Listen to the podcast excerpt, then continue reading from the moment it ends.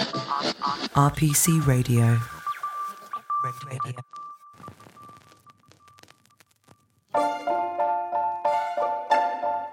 Hello, and welcome to Taxing Matters, your one stop audio shop for all things tax, brought to you by RPC. My name is Alice Kemp, and I will be your guide as we explore the sometimes hostile and ever changing landscape that is the world of tax law and tax disputes. Taxing Matters brings you a fortnightly roadmap to guide you and your business through this labyrinth. In case any of you miss any crucial information or just want some bedtime reading, there is a full transcript of this and indeed every episode of Taxing Matters on our website at www.rpc.co.uk forward slash taxing matters.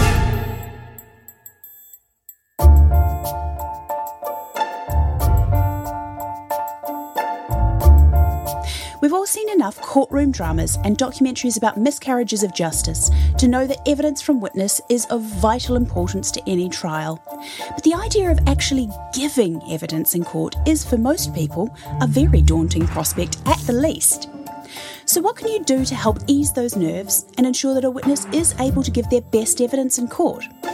Well, here to walk us through what is helpful to a witness and, in fact, permitted by the court is Dr. Penny Cooper. Penny initially qualified as a barrister, practicing for over 10 years before turning her attention to the world of academia, earning her PhD and a number of other accolades. Penny now has over 20 years of experience in researching, publishing, and assisting with various aspects of witness evidence, including how to ensure that witnesses are able to give their best evidence regardless of the circumstances. Of more direct relevance to us, she is also regularly asked to assist witnesses with how to prepare themselves for the experience. So, Penny, welcome to Taxing Matters. Thank you very much, Alice. Before we launch into what the specifics of what you do are, broadly, what is the concept of witness familiarisation and why is it so important? If I put it in a non legal context first, the concept of, of witness familiarisation is getting somebody prepared for giving evidence. An analogy would be, you know, I wouldn't start building a brick wall without having done some training in bricklaying, or I wouldn't try and go on stage and sing a solo in front of an audience without doing some training for that. It's one of those things that you can absolutely benefit from. There's research to show that you can give more complete and accurate evidence if you've had some preparation. If you build a dodgy wall or you go on stage and you don't do very well, you probably get another chance at it. But when you give evidence, in 99.9% of cases, you don't get the chance to do it again if you messed up. Which is dramatic, isn't it? it is. Not quite as dramatic as some of the courtroom dramas we see on television. Most witnesses are quite pleased to hear that things go usually pretty slowly and judges don't like trials by ambush, so nobody's pulling evidential rabbits out of hats. So that is one comforting thing for witnesses. Solicitors cannot, nor can barristers, sit down with their own witnesses and take them through a dress rehearsal. Now, people like me who do preparation can't take witnesses through a dress rehearsal either. But what we can do is we can take some subject matter that's unrelated to the case in question and give people the experience of a mock cross examination and give them feedback on the way that they give their answers. The underlying principle behind all of this is that every witness should be able to have the opportunity to participate to the best of their ability because that helps the court. They're more likely to give good quality evidence if they've had good preparation. You mentioned that we can't take witnesses through a dress rehearsal, and some people will be familiar with the term coaching. So, how does witness familiarisation differ from witness coaching? Well, coaching is an absolute no, no, coaching is not allowed, and solicitors and barristers would get into massive trouble if they coach witnesses, and witnesses' evidence would probably be thrown out if they were coached. What does coaching mean? Well, it's anything that really tells witnesses what or how to give their answers. It has to be their own evidence. So when we do witness familiarisation, typically we talk witnesses through the process so they're not mystified by it, and then do some mock cross examination on a fictional case study. In the case of expert witnesses, they often can provide an article on subject matter that they've written, for example, that they and the solicitors will confirm to me has nothing to do with the case, and I can cross examine them on that. And then give feedback. And that's permitted. We've got some good guidance. It goes back to 2005 in a Court of Appeal case that makes it very clear what the requirements are. Uh, for good preparation and what is not allowed, which is, as you say, coaching. It's good that you brought up that word because sometimes I'll meet witnesses and they'll say, Oh, I'm here for some coaching. And I go, Mm, no, you're not. and then explain explain the difference because it's possible that a witness would get asked in court, you know, have you had any preparation? And if a witness went, oh yes, I've had some coaching, everyone would screech and brake, stop, let's explore this. Hopefully, if it's done properly, the witness will be able to explain that they've had no dress rehearsals on the actual evidence in the case. So, once you've had some witness familiarisation or preparation, how can this help to impact the witness's evidence? First of all, witnesses are going to be, if they've had good preparation, familiar with the surroundings, the environment of the courtroom. So, they're not going to be walking into a situation where they are mystified by where to sit or where to stand when they get called up to the witness box, at what point they can sit down, or if they're asked that question, do you want to swear or affirm? So those are some procedural basics. But just as important, if not more important, is witnesses understanding the culture of the courtroom. Because what it's really about, of course, is their evidence. And they're going to be giving evidence in answer to questions. And those questions are put in a particular way by cross examiners. Very often they're put as leading questions and they're confrontational. This is very different to what most people experience in everyday life.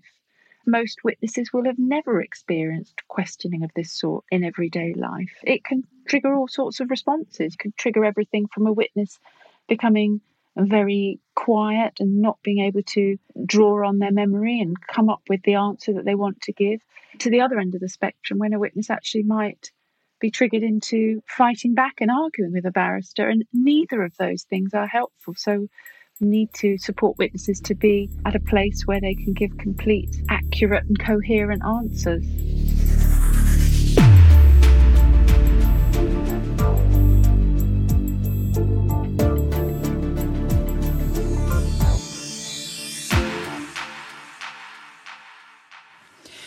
So, when considering whether or not witness familiarisation might be appropriate for any particular witness, who might it be suitable for? Well, I would say it should be considered for any witness. And any witness should be asked whether they want it. But when you're going to an outside provider like me or others, it's not a free service. You obviously have to speak to the bill payer as well if you're solicitors. And probably that's important to do in the first instance to talk the client through what the possibilities are, what the possible benefits are, but also the cost. There are certain things that you would want to explore, I think, about that particular witness before deciding whether the witness will really benefit and it's worth the expense. Things like have they given evidence before? That said, even witnesses who've given evidence before can benefit from witness preparation. Sometimes they've had preparation before, even, but a reminder session is very useful. I think the other questions are what's the nature of their evidence that they're going to give? How central is it to the case? How long have they got to give evidence for? Because some witnesses it's five minutes and some witnesses it's five days, and you get everything in between. I think overall, really, what is the potential impact of the evidence on the case is probably the most important thing to think of, and how much it will affect the case if they don't give evidence that is of the best quality that they could give. What kind of cases might it be suitable for? Are there different criteria that you need to be thinking about, for example, in a criminal trial and a civil trial?